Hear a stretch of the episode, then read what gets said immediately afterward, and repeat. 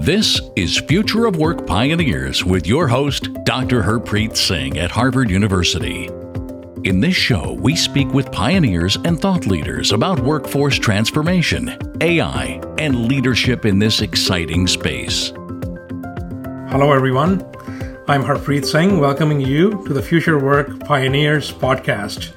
Today, we are speaking with Michael Posner, the Jerome Kohlberg Professor of Ethics and Finance at NYU's Stern School of Business. He's the director of the Center for Business and Human Rights at the school. Prior to joining NYU Stern, Professor Posner served in the Obama administration as Assistant Secretary of State for the Bureau of Democracy, Human Rights, and Labor. From 1978 to 2009, he led Human Rights First, a New York-based human rights advocacy organization.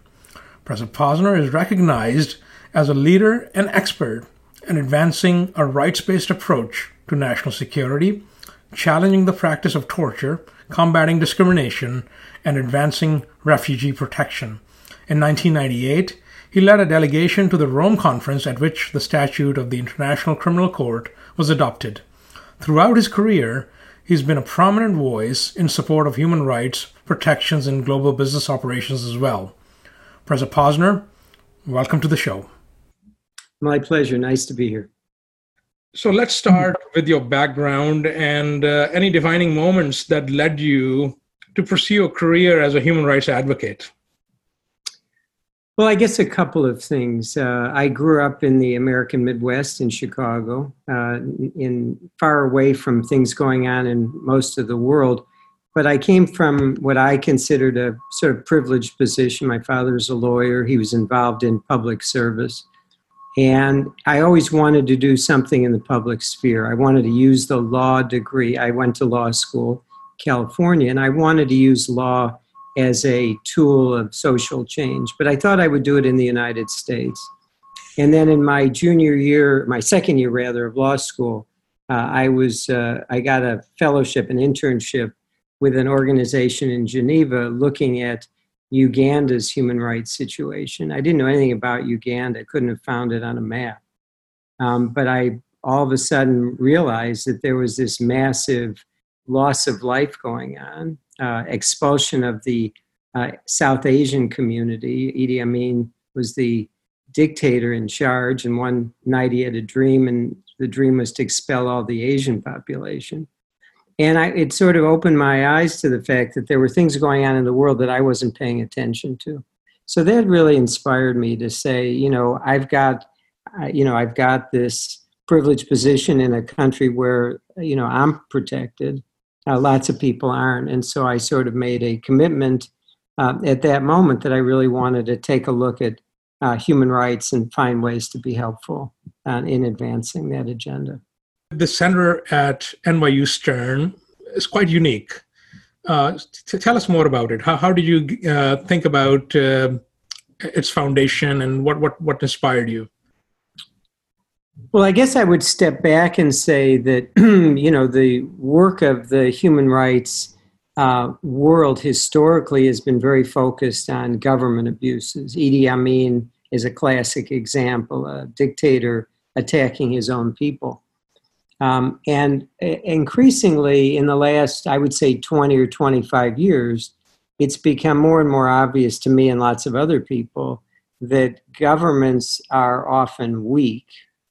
They're certainly often also autocratic and not helpful. They're part of the problem, to be sure, but they often don't have the ability or capacity or resources to deal with the problems that our current world faces. This is what I call a governance gap. And what you have is very big in now a world that's increasingly globalized economically. You have very big companies operating in very weak states, unwilling or unable to protect their own people. And so it doesn't make sense to ignore both the problems that some big companies are causing, but also their potential to be part of the solution. And so when I worked in the State Department, it was clear to me that the U.S. government, at least, this was in the Obama administration, didn't really have the tools to figure out how to regulate U.S.-based companies. I think that's true of most governments. You promote exports, maybe you do some public-private partnerships, but the accountability, the kind of oversight of corporate behavior outside of your borders is sort of ignored. So I sort of grabbed onto that and created a unit in the State Department looking at business and human rights. And I would ask people, I would say to people, you know, we live in a world where the assumption is a bunch of governments sit around a table. They have their flags and their placards. And we're facing a world, one, where there are a number of groups like ISIS or Al Qaeda. They may have flags, but they're certainly not sitting around our table. They want to destroy the world of states. You also have a range of problems, pandemic that we're facing today or natural disasters, where governments don't have the capacity, and there are NGOs doing all the civil society groups, Médecins Sans Frontières, the Red Cross out there doing things that are so important. And then when you look at the global economy, I always compare gross domestic product and revenue, and if you use that as a measure, half of the biggest economies in the world are not states, they're private companies. So Walmart's annual revenue now of over $500 billion is more or less equivalent to the GDP of Belgium or Argentina. It's the 25th largest economy in the world. So I kept saying to people, why do we have an ambassador to Benin and we don't have an ambassador to Walmart? You know, these are actors on the global stage and we got to figure this out. So when I came out of government, I said, I really want to work on this. I came to NYU and I thought, you know, the place to do this, I want to be in the home court of business. So I thought I want to go to a business school and try to see if we can imbue this into business education and also be a place where businesses come and engage on these subjects. That's fascinating. So the declaration, or rather the Universal Declaration of Human Rights was framed largely by governments, and it's a precious document that's given us a baseline against which to measure a state's moral conduct. How do you see the rapid growth of various forms of populism and nationalisms across the world impacting how we think about the Universal Declaration? Well, you know, the period after World War II was so dominated by a desire to prevent a recurrence of both conflict. We'd had two world wars in the 20th century, tens of millions of people killed, and to address issues of development and issues of human rights. So the UN was created in 1945, and those were the three core objectives of the charter of the founders of the UN: to promote peace, to prevent conflict, to promote development, all the multilateral development agencies, UNDP and others created, and to prevent another Holocaust. And so there was a kind of coming together, at least among a number of states that were leaders at that time, to say this is the agenda going forward, and it held for quite a long time. We've made progress, I would say, in all of those areas. We could talk about that. Clearly, there's always going to be fighting. There's always going to be lack of development in places, and there's always going to be human rights violations. But those issues are on the agenda, and there's a strong effort to address them. I think what we've seen happen in the last 10 or 15 years is that too many people feel that they're outside of this grand bargain, that there's a sense that somehow the world is passing them by. And a lot of it is economic inequality. We see this growing disparate economic world, where you have some very, very rich people and then literally billions of people that are falling farther and farther behind. We see it in this country, but we see it even more dramatically if we look on the global stage. And so I think the populism is a sense of anger and fear by people who feel that the world is passing them by. They used to have some sense of hope and that they had skin in the game. I think increasingly we see people feel that it's not working for me. Let's tear down the existing order, which is a very dangerous thing. So you think that populism and nationalism are stemming from the economic factors rather than ideological ones. Because, you know, when I look at countries like India, the rise of Modi, you've got hardening of the religious boundaries and you know, much more prominent now than they were, say, 20, 30 years ago. How do you explain that in this context of the economics? Well, I think the two are actually linked. I think one of the things you find is that people who are feeling frustrated for whatever reasons, they've lost their job, there's a sense of insecurity, are looking for people to blame. And it's always easier to blame the other. And that takes the form of somebody who doesn't look like me. They're of a different race, a different religion. They're immigrants. We see in so many parts of the world people assuming that migrant workers or migrants, people coming in from outside, are the cause of their problem. And so you have leaders, whether it's Modi or Orbán in Hungary or, frankly, the president here, who are exploiting that anger and fear and stoking some of those prejudices. The prejudices are always there that, you know, human beings are, you know, susceptible to being suspicious of people that aren't like them, but it's become an art form almost of autocratic governors to sort of play on those differences as a way of generating support for their control. So how do we take the idea of a universal declaration and translate that to the business world? How do we create a framework for the business world? So as you said earlier, you know, the Universal Declaration was adopted in the mid-40s, 46 to 48, by governments for governments, led by Eleanor Roosevelt. It was an aspirational effort, I think a very important document that lays out some basic obligations of states to protect their own people and the world community to make sure that they do. So it universalized rights, everybody's entitled to rights by virtue of their humanity. It internationalized the debate. This is something governments talk to each other about. But there was very little, if any, conversation about the private sector. We were living in a different world. And again, we were living in the world where the assumption was that those states sitting around a table were going to figure everything out. They were the ones that were responsible.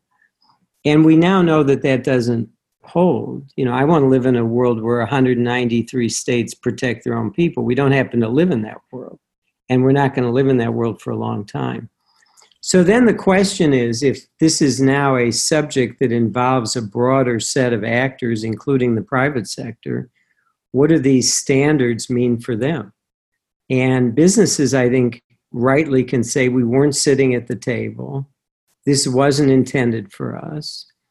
And so we have to kind of double back and make a kind of an effort to look at each industry and say, what are the things that apply to this industry? And how do we bring business to the table to refine those standards, to apply those standards, to build metrics and means of evaluation? Businesses live or die on things they can measure. They measure everything. There's something called Parsons' Law, which says that everything that is measured improves, and everything that's measured and made public improves exponentially. That's the way business operates. They need to have a clear framework. If it's productivity or revenue or efficiency, that's what they're doing all the time. And so what we're trying to do at NYU, and I think it's now becoming more, when we started, we were the first business school to have a center on human rights. I was the first one to teach a course on human rights at a business school. Others are starting to follow. And I think the premise, at least for me, is I accept the global economy, globalization. That's where the world we live in. I want business to succeed, but I want there to be high standards, metrics, and a way to evaluate performance so that companies that take these things seriously in their own industry and that are industry leaders are rewarded and those that are flagrantly violating these things pay a price for that. This episode is brought to you by Experfy. Incubated in Harvard Innovation Lab, Experfy provides custom future of work solutions, such as private talent clouds and skill taxonomies. Experfy differentiates itself by using subject matter experts to pre-vet and pipeline candidates for AI and high-end technology skills. However, Experfy Talent Cloud platform is skill agnostic and can be licensed to build custom talent clouds for any and all skills. In a different use case, enterprises interested in employee intermobility can license the Experfy platform to create an internal gigs marketplace where interested employees can be algorithmically matched to projects, gamifying their learning experience. Visit www.experfy.com for more information. What does the conversation look like with business leaders when you encourage them to adopt or pay attention to human rights? What are the key questions that you're looking at? Well, it's a bit of a roller coaster. I can't say we have one discussion. There are some companies that are, for one reason or another, have decided this is important, and those are the easiest, the most fulfilling conversations because you're engaging on the merits. There are a number of companies that want to pretend to be doing the right thing. They have a corporate social responsibility department. They do a sustainability report. They put out, a lot of public relations material saying they're doing a good job, but they're not. And then there's a significant number of companies that don't want to engage at all and don't pretend that this has nothing to do with them. I call that a kind of 1980s or 1990s view. We follow local law. Our job is to make a profit in the shortest time possible, not the greatest profit in the shortest time possible. So we got three categories. And a lot of our work is to try to strengthen the leaders, the first group, the companies that have said we're ready to come to the table, to try to get them to work with each other. They're natural competitors in the marketplace. These ought not to be issues where they compete, but where they reinforce each other. You need a collective action. No one company, even the biggest, can make the difference all by themselves. And then the second group, we're constantly trying to kind of nudge them to say, it's not enough that you have a sustainability report or that you have a statement that says human rights. We're much more interested in output, in performance. What are you doing? And how transparent are you about the way you're operating? And the third group, frankly, the naysayers, occasionally we call them out. Lots of other people are doing that.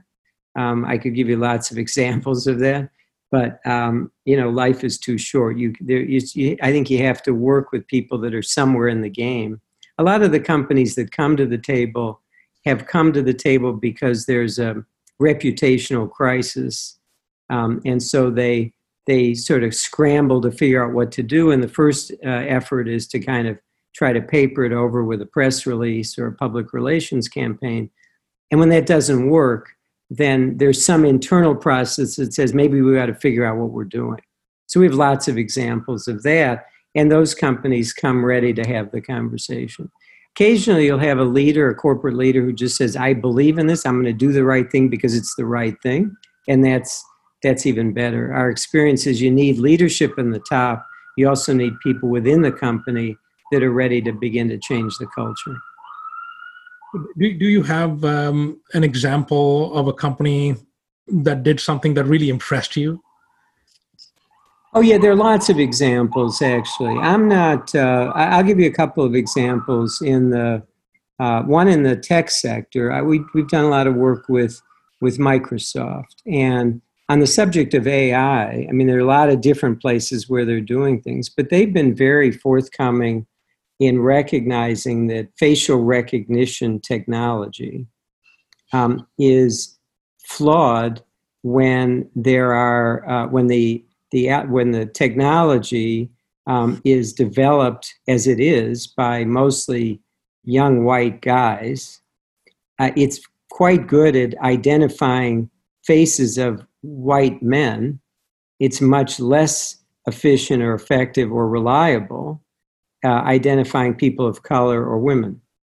And so they've been quite outspoken and out front in saying, we've got to develop the technology to be better. Part of it is thinking about who's in the workforce, who are the engineers doing this, because there's obviously some unintended bias, which is now quite clear.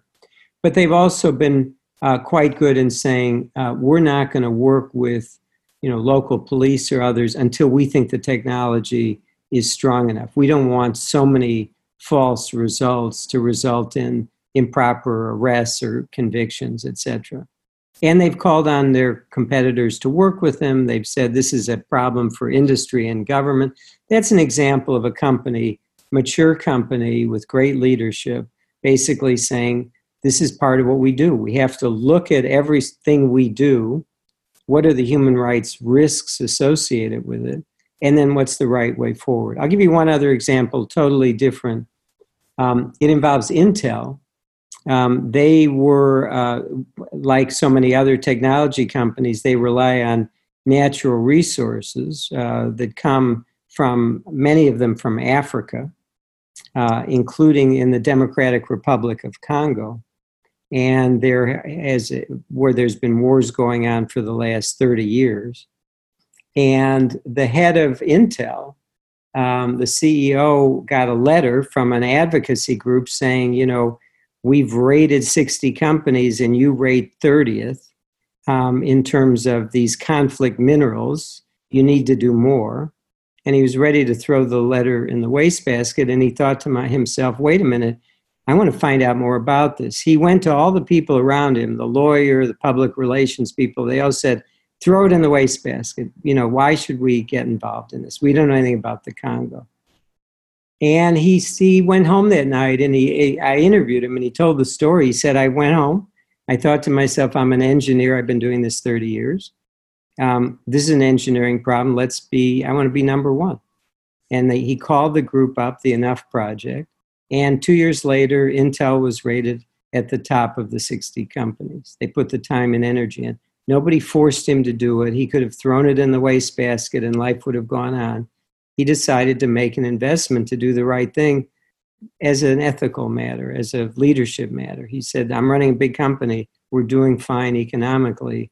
This is part of our supply chain. I want to pay attention to it. I give you lots of examples, but those are two in different spheres that are representative of what executive leadership looks like. That's very helpful. So you touched upon AI and automation. So we are in the Fourth Industrial Revolution. So how do you think about the industrialization from previous eras and how, today's era compares to that? Yeah, this is, I think, maybe all of these industrial revolutions pose both great opportunities and challenges. I think this one poses probably the greatest opportunities and the greatest challenges.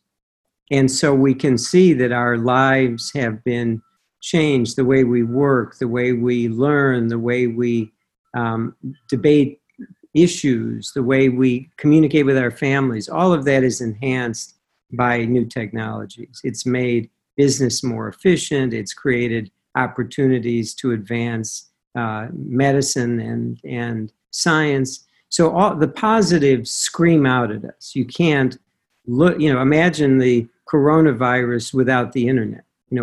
Our ability to communicate with our families or to figure out what the heck's going on or when to wear a mask, all of those things. We are now addicted to technology to help us find our way. And in lots of ways, it's made our lives better and richer. On the other side, it's obviously causing great disruption. And, not the least of which is what I gather you're working on, which is the subject of, the changing nature of the workforce. And so companies, again, understandably, are looking for efficiencies. It's more efficient for a machine to produce something than it is for 20 people to do the same thing. It's faster, it's cheaper, maybe get a better product. There's lots of mechanical jobs or administrative jobs that can be, again, replaced, accounting and secretarial work. There are a range of things that just get easier. And so there's a logic in the business space to say, let's figure out how we find a machine to do the things that are redundant, repetitive. And what it's doing with, again, understandable what's motivating it, but what it's doing is hollowing out, it's changing our economy quite dramatically. The numbers are overwhelming. And what you see is a lot of kind of lower middle jobs, some of those administrative jobs, some of the farm jobs, are now being eliminated. And people are being either driven, those people are being driven to lower wage jobs. And on the other side, other people are being elevated to the higher jobs, higher paying, higher status jobs. So we see more of the job elimination is with women. It's more rural than urban. It affects disproportionately people without a college education. 65% of the people in the United States don't have a degree from a four-year college. Those are the people, and for those people, wages have stagnated, and they're now more and more facing job elimination. Again, I don't have all the numbers, but it's pretty dramatic, and we can see in the next 10, 15, 20 years, there's going to be a dramatic escalation of what we've already seen happen today. And so We you know, you don't hold back progress. Automation, AI is progress. It's done a lot of good for our society and will continue to do so. But we need to be thinking, business needs to be thinking, government needs to be thinking, how do we mitigate the risks and the damage and make sure that we're holding firm to notions like the Universal Declaration of Human Rights, which provide that people ought to have a decent life. They ought to be treated decently. They ought to have health care. They ought to have, you know, a decent job, et cetera, et cetera. We can't just mouth those words. We have to figure out how do they apply in the Fourth Industrial Revolution. So the world of work is changing. You've got remote work and the gig economy as growing trends. So how do you think about labor rights and human rights in the context of this new economy? What are the challenges from your perspective? Well, I think that one of the most important challenges, a lot of what we've worked on is in response to what I call outsourcing of responsibility. And so we live in a world, again, you know, business, Peter Drucker, all these business gurus for years have been talking about the value of outsourcing labor.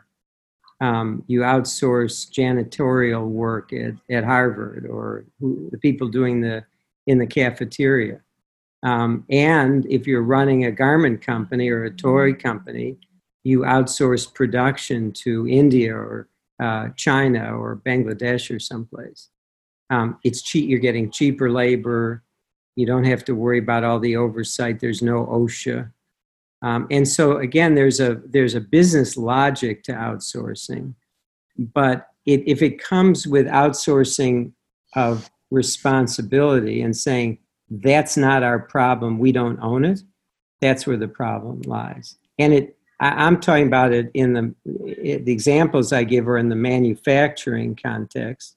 The same thing would be true for those companies dealing with natural resources, the mining companies, farming, fishing. It's even true in the tech sector. We've done a lot of work looking at what we call harmful content on the internet, disinformation, hate speech, and the like. And it turns out that Facebook and Google and Twitter outsource responsibility for what they call content moderation. We're about to put out a report on that. The fact is that that's their business. That's their core business. Their sites would be a total mess if somebody wasn't moderating content, but they hire firms who have people in Ireland or, you know, Estonia or Mumbai who are going through hundreds of thousands of things on the internet and making judgments about what stays up and what gets down. You can't outsource that kind of responsibility. If that's what you're doing, you have to take responsibility for the activity. And you have to own it. And that, to me, is the biggest challenge we face. And I see it all the time across every industry.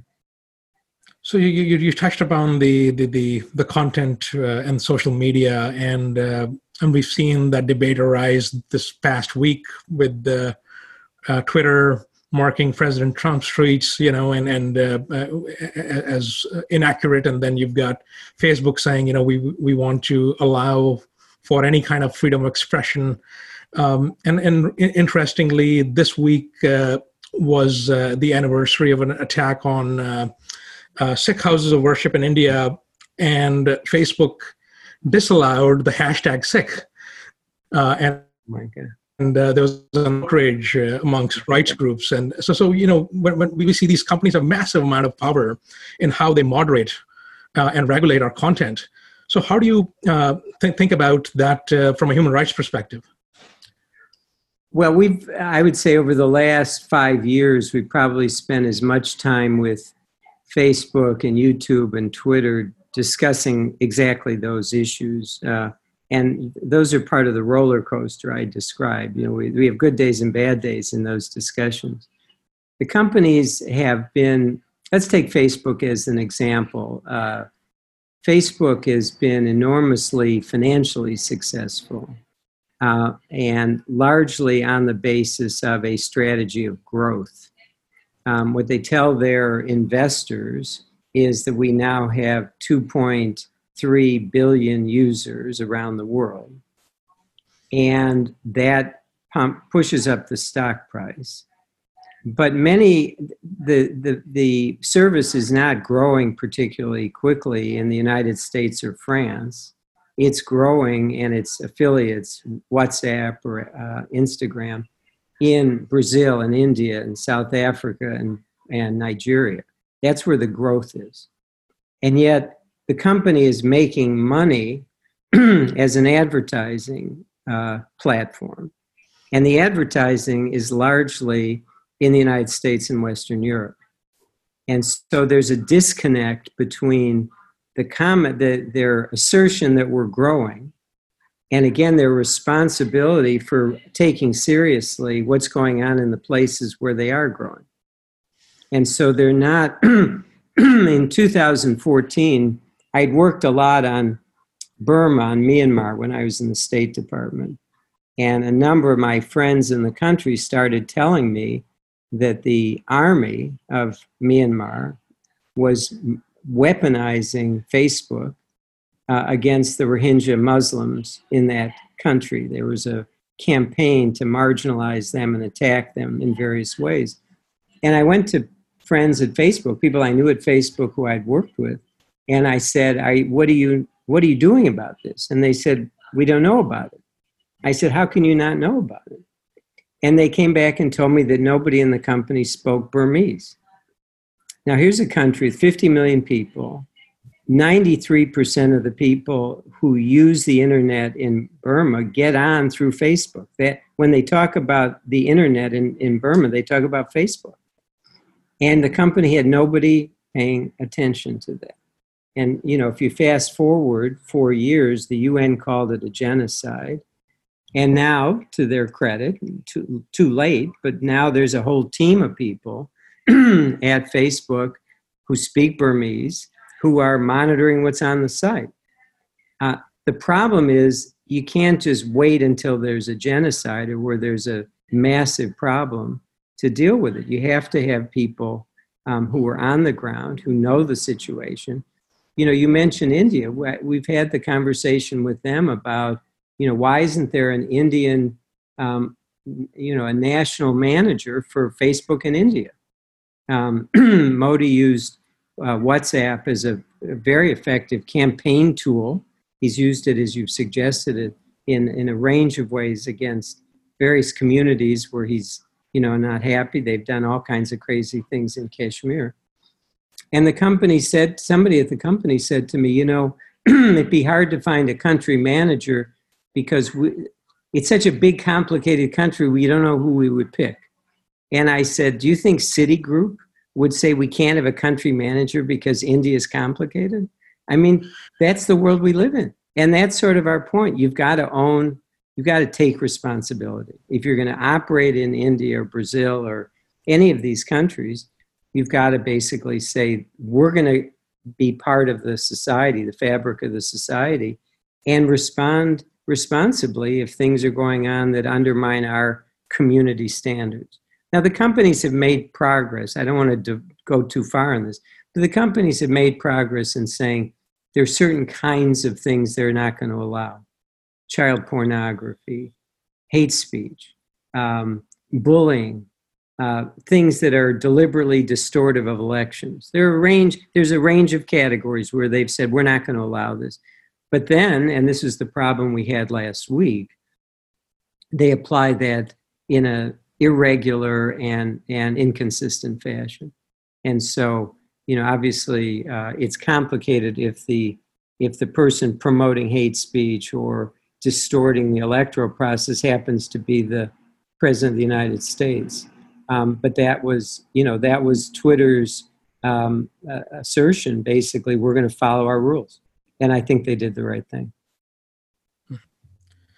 So from a future work perspective, any parting words for our audience?